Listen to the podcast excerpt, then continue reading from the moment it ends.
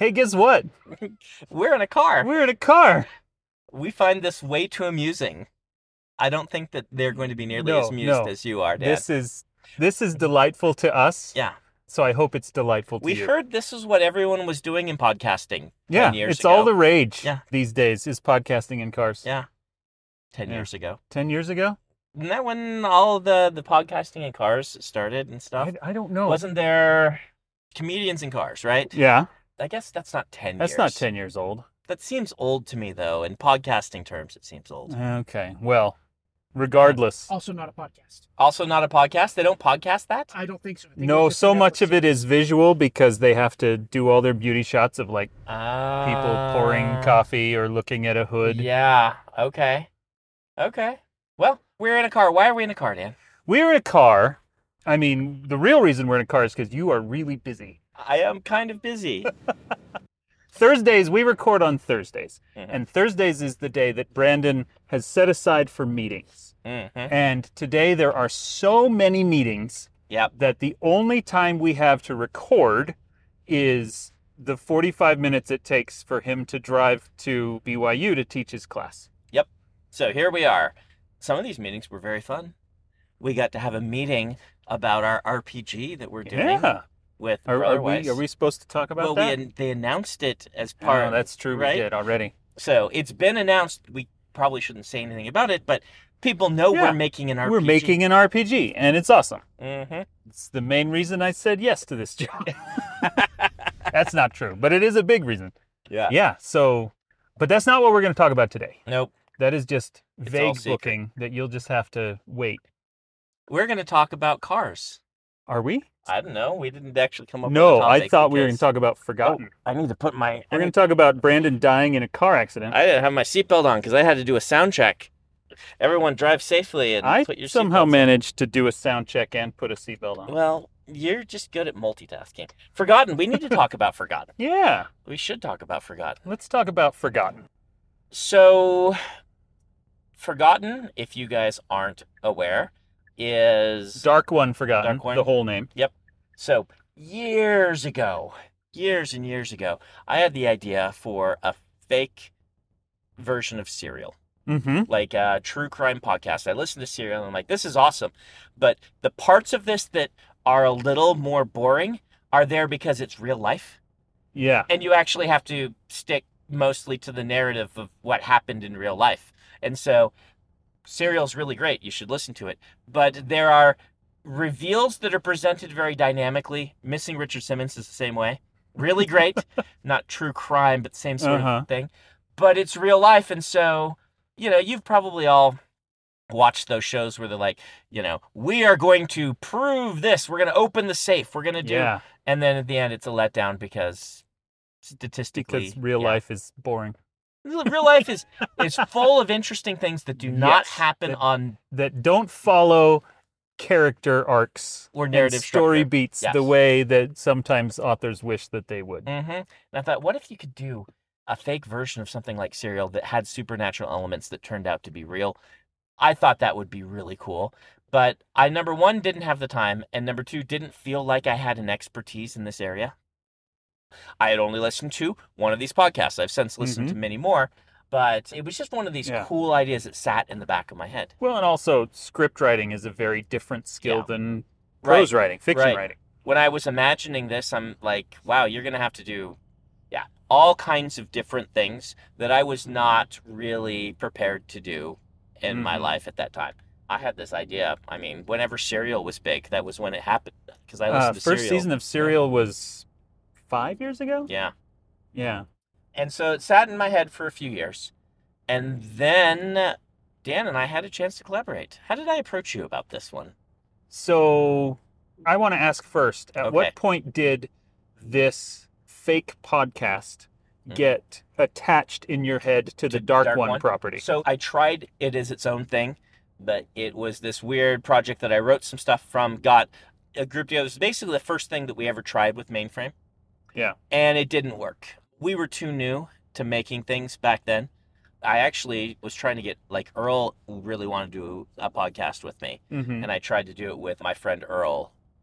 It was roommates with me and Ken, in college. He's a good friend of Ken. Yeah, Ken we, we we've talked about Earl. Yeah.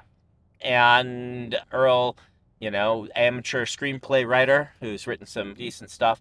Eh, But the whole package just was all of us were too new to this and it just didn't work. It wasn't set in any specific universe back then. hmm And so I just filed the idea in the back of my head, but then Dark One started to gain traction. And I'm like, actually, where I should be doing this because I already have all the lore built out. And part of the problem the other one broke apart is part of the reason it did is we just didn't have any lore. Like I hadn't done all the world building I needed. And I'm like, wow, I have this whole thing. This is what I should be doing. It should be part of Dark One. Yeah. And so that was soon after the other project fell apart. Okay. So you first approached me about Dark One, I want to say at the tail end of 21. Okay. I might be misremembering, and it was Mhm. the tail end of 20. Uh huh. But either way, it was right at the end of the year. And I remember Mm-hmm. because I started it right at the beginning of a year in January. And Okay. the first episode, 10,000 words, Mm-hmm. took me about four months. Mm. It was so hard to get my head around what this was supposed to sound like. And like, it's just, it's different muscles completely Yeah. than I was accustomed to. Episode two took me like three or four days.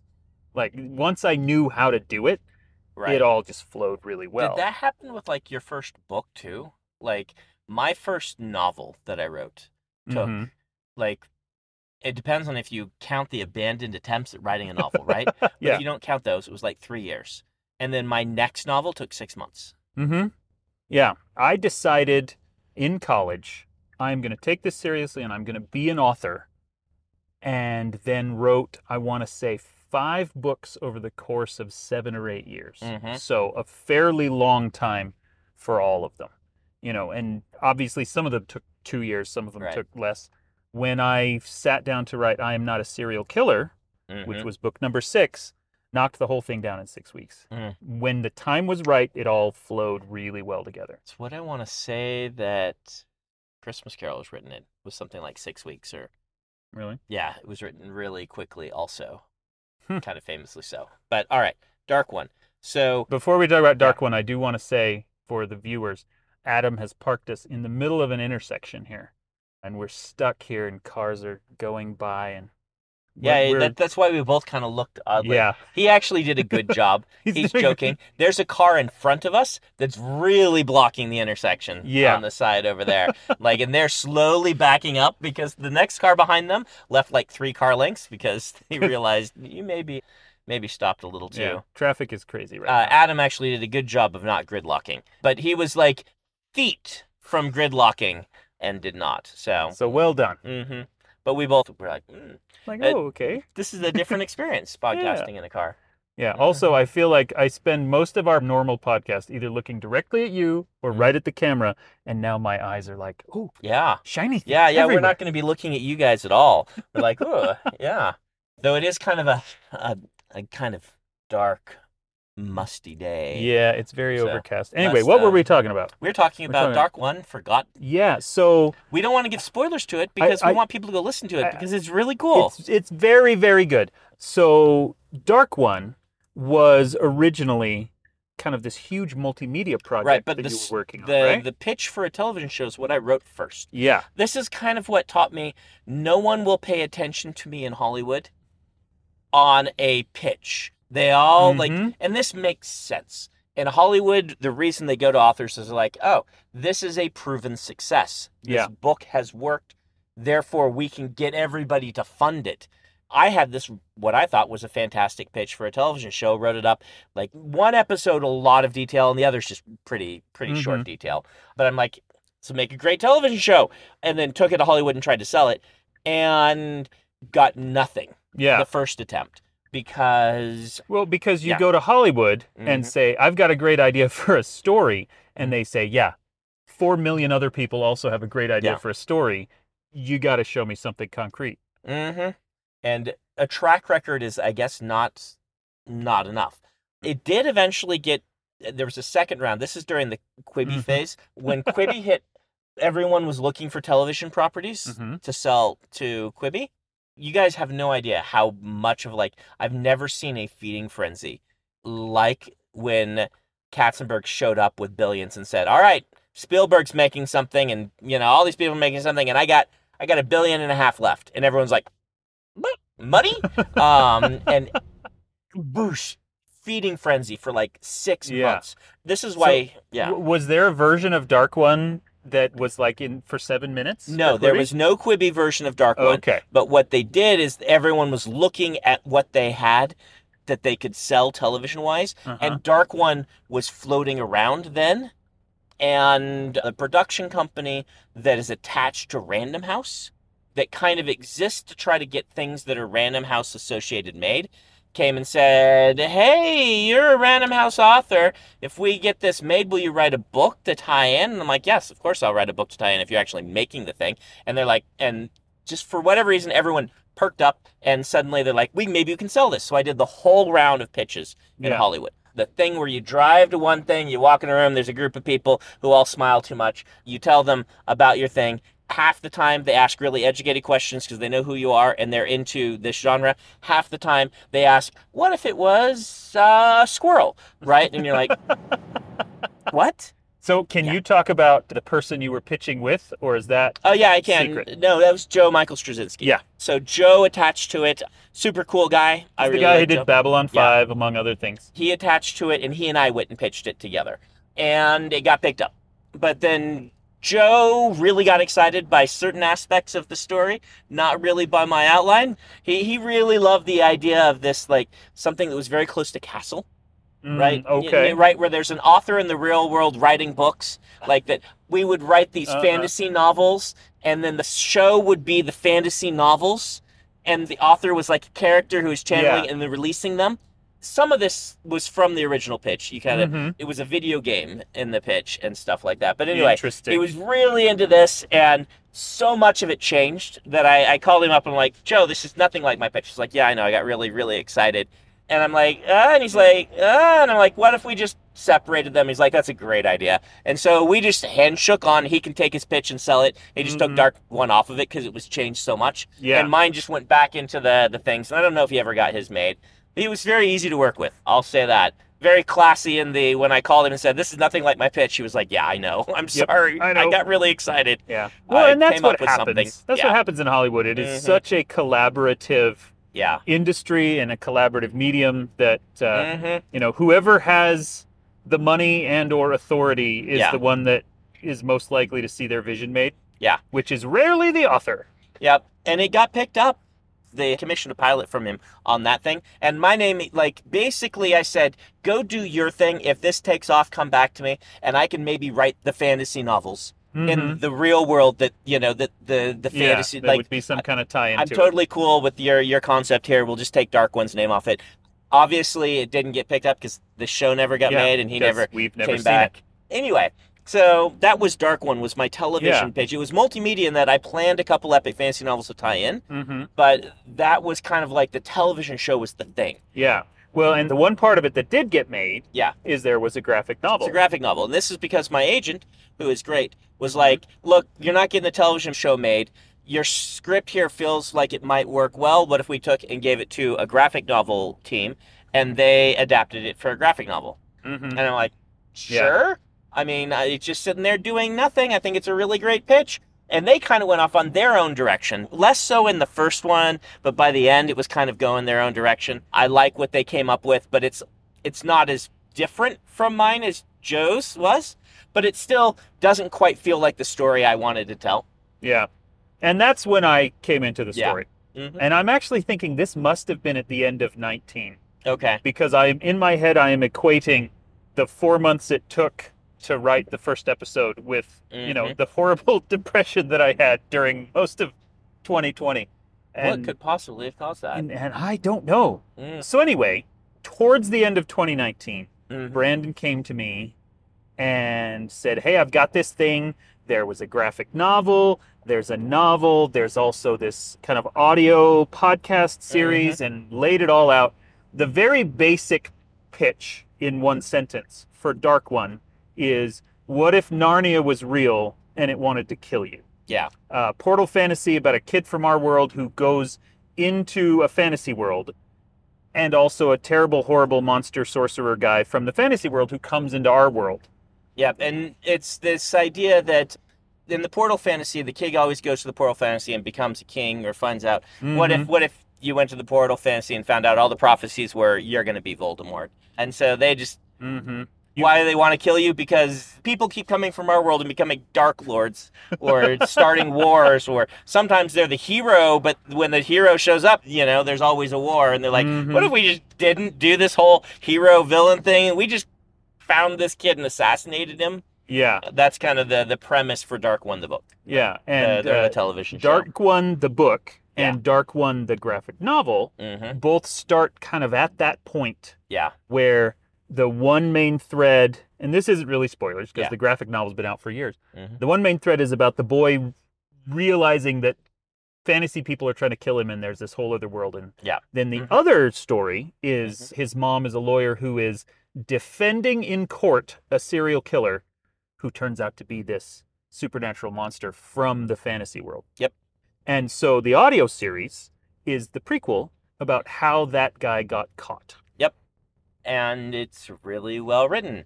And he's not the main character; the podcaster is the main character. Mm-hmm. And this is why the ending doesn't really matter because it's her journey and her Yeah. story, which you just like really jumped into and created wholesale. Like when like Yeah. the novel The I gave you, it's like here's a big outline and stuff. With this podcast, I'm like, what if we did this and this? Yeah. And it was like two sentences. Mm-hmm. The novel that I wrote, which we are in the process of rewriting because we've changed his character quite a bit, Mm-hmm. that was incredibly scripted and outlined Mm-hmm. all the way down, and the audio series wasn't. And that was the first main kind of problem to solve is Yeah. this is a prequel. We know how it ends. How does it really end? Who's the main character? What is Yeah. the journey she goes on? And that was why it took me four months to write that first episode. Yeah, that one was kind of unfair of me in some ways. I'm like, hey, Dan, here's the thing. Here's two sentences. Bye bye. write this thing. Yeah. It was a lot of fun though, and a lot of the work that I have been doing lately has all been audio. The Mhm. Zero books were all scripts. Ghost Station was written as a novel, but is uh, kind of audio native. And then all the Moonbreaker stuff we've been doing since I wrote Yep. Forgotten has all been script as well. Mm-hmm. And I basically got that job because of Dark One Forgotten, and Yeah. I learned how to write audio scripts. Mm. So it is six episodes, although you, when you listen to it on, you know, Audible Yeah. or Libro FM or Google Play Books or wherever you get it, it's everywhere. It's basically one big six hour chunk, six Yeah. hours and like 15 minutes.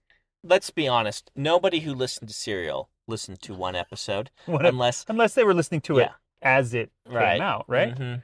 And there were kind of early on when we didn't know exactly what form it was going to take. We thought, well, are we going to release these Yeah. once a week as just an hour long thing?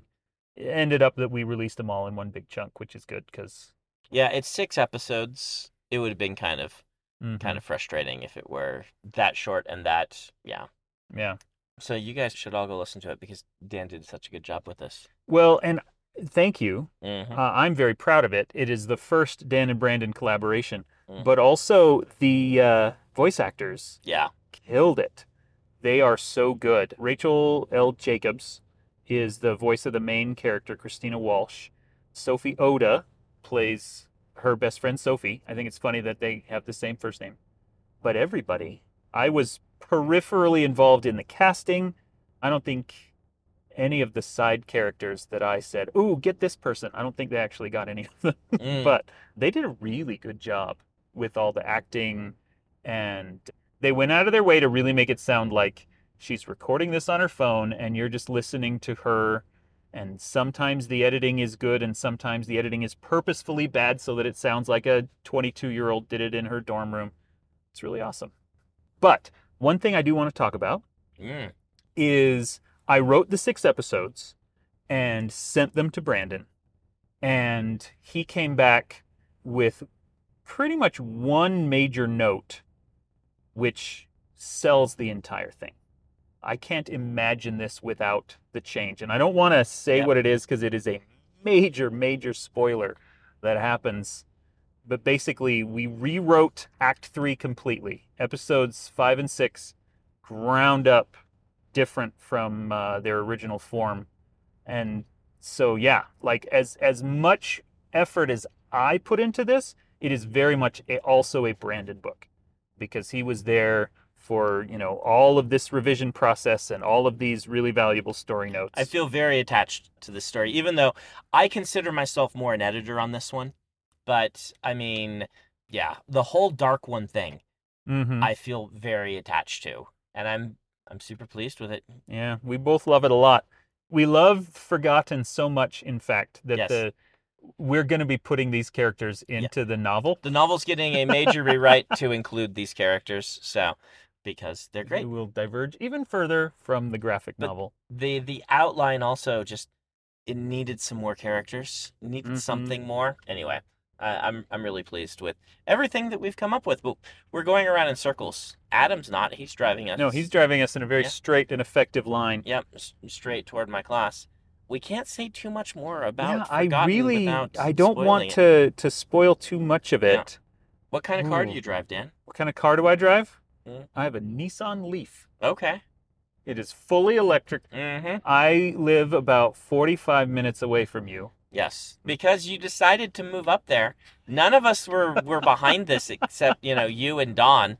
Like, Hey, I You left- campaigned when we came back from Germany. uh huh. I campaigned pretty strongly for Utah Valley, and she's like, "Nope, I want to go to North Salt Lake." So that's Mm. where we live. It burns enough battery getting here that if I don't plug in and leave it plugged in at your house all day, I can't get back to my house. So, because the Nissan Leaf, it's my favorite car I've ever owned, but it doesn't Mhm. have a really long range. Right. I still don't have an electric car. This is mostly because we haven't bought a new car in a long time. You would think Well. that you know I could uh I could afford a car, but I'm excited for you to get an electric car because I know you're immediately going to say, This is dumb. I want a real charging station. And then you'll install one yeah. and then I can use it. But here's the thing, I don't drive places.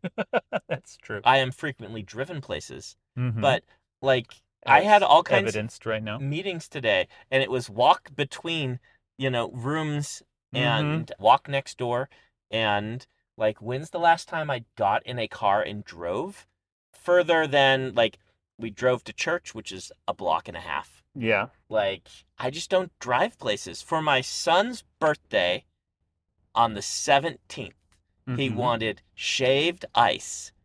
And there is a shaved ice place. It's the middle of January, but there's a shaved ice place in Provo that is a sit down shaved ice place indoors that also does all these like even know, in the winter. even in the winter. It's most, Okay. mostly like one of these drink stations. Is it like a full Hawaiian style shave ice place? It's called Bahama Somebody's or something like that or something. Bahama Bucks? Yeah. We have one of those. And so he really wanted shaved ice. So the last time I drove any significant distance was two weeks was, ago. was there. Yeah.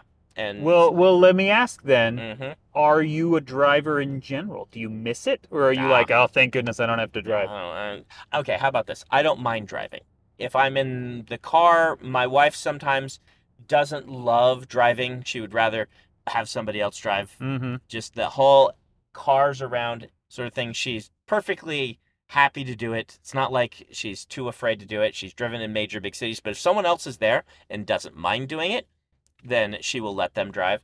I am not that way. I will drive, you know, Yeah. I could drive or not drive, but it's hard to get things done while driving places. Are you the kind that, you know, loaded all your family into a car and drove nine hours, 12 hours, whatever, on a huge road trip? When I was a kid, my parents would do that with Mhm. us. But you've never done it to your kids. I don't consider that a virtue.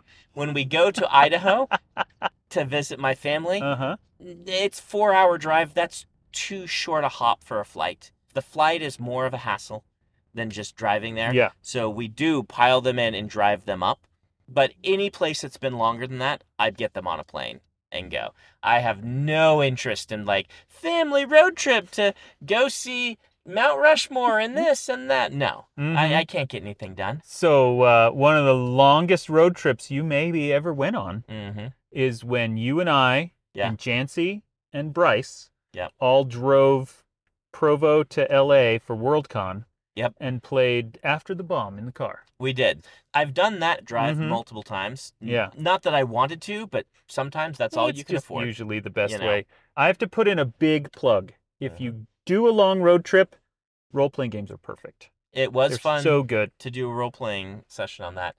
I have done that drive. Like early Yeah. in my career, Dave Wolverton and I did that drive because we Oh, did the whole like West Coast? Yeah, we did the West Coast. So we started in Utah Valley, and we first signing was in Vegas, second signing was in San Diego, third was in L.A., fourth was in San Francisco, and then Portland, Seattle, awesome. Boise, Idaho Falls, Salt Lake.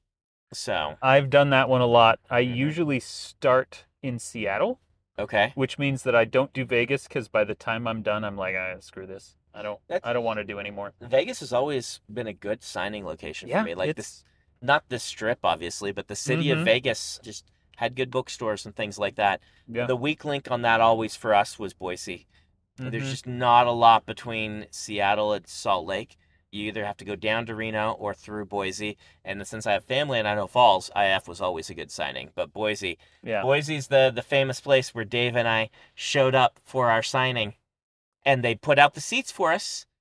And it was the only time to date that I've gone to a signing like a large bookstore hmm that there was not a soul. Not anyone there. Yeah, I've gone to like Yeah. little Waldenbooks and stuff before and shown up and they're like, "Oh yeah, you're here for the signing," but you know, they don't have this event space and stuff. hmm That is the only time that, you know, other than like when I was brand new. When I was actually by then Mistborn was out, I was on like not a soul showed up. Nobody. Nobody. That that happened to me in Sacramento, okay. where I, you know, was one of these same kind of Mhm. West Coast things, and I went through Sacramento because my aunt lived there, Yeah. and that means I must have cut out Seattle for whatever reason. 'Cause I Mm. can't imagine I would.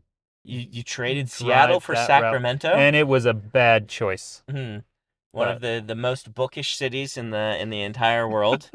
Or Yeah. maybe I had cut out San Diego and LA, but that doesn't Yeah. make any sense. So it would always be University Bookstore in Seattle. Yep. Good old um, Dwayne. With Dwayne, who, as far as I know, is still there. Yeah, he calls me periodically. He's like, "When are you coming back to sign at my store?" I'm like, "I don't do signings Like, anymore, Dwayne." Never. And he's like, "You got to come back to my store." Yeah. Um, then uh, San Francisco Borderlands. Borderlands. and then Mhm. south to Dark Delicacies in LA, which Yeah. is in Burbank, actually.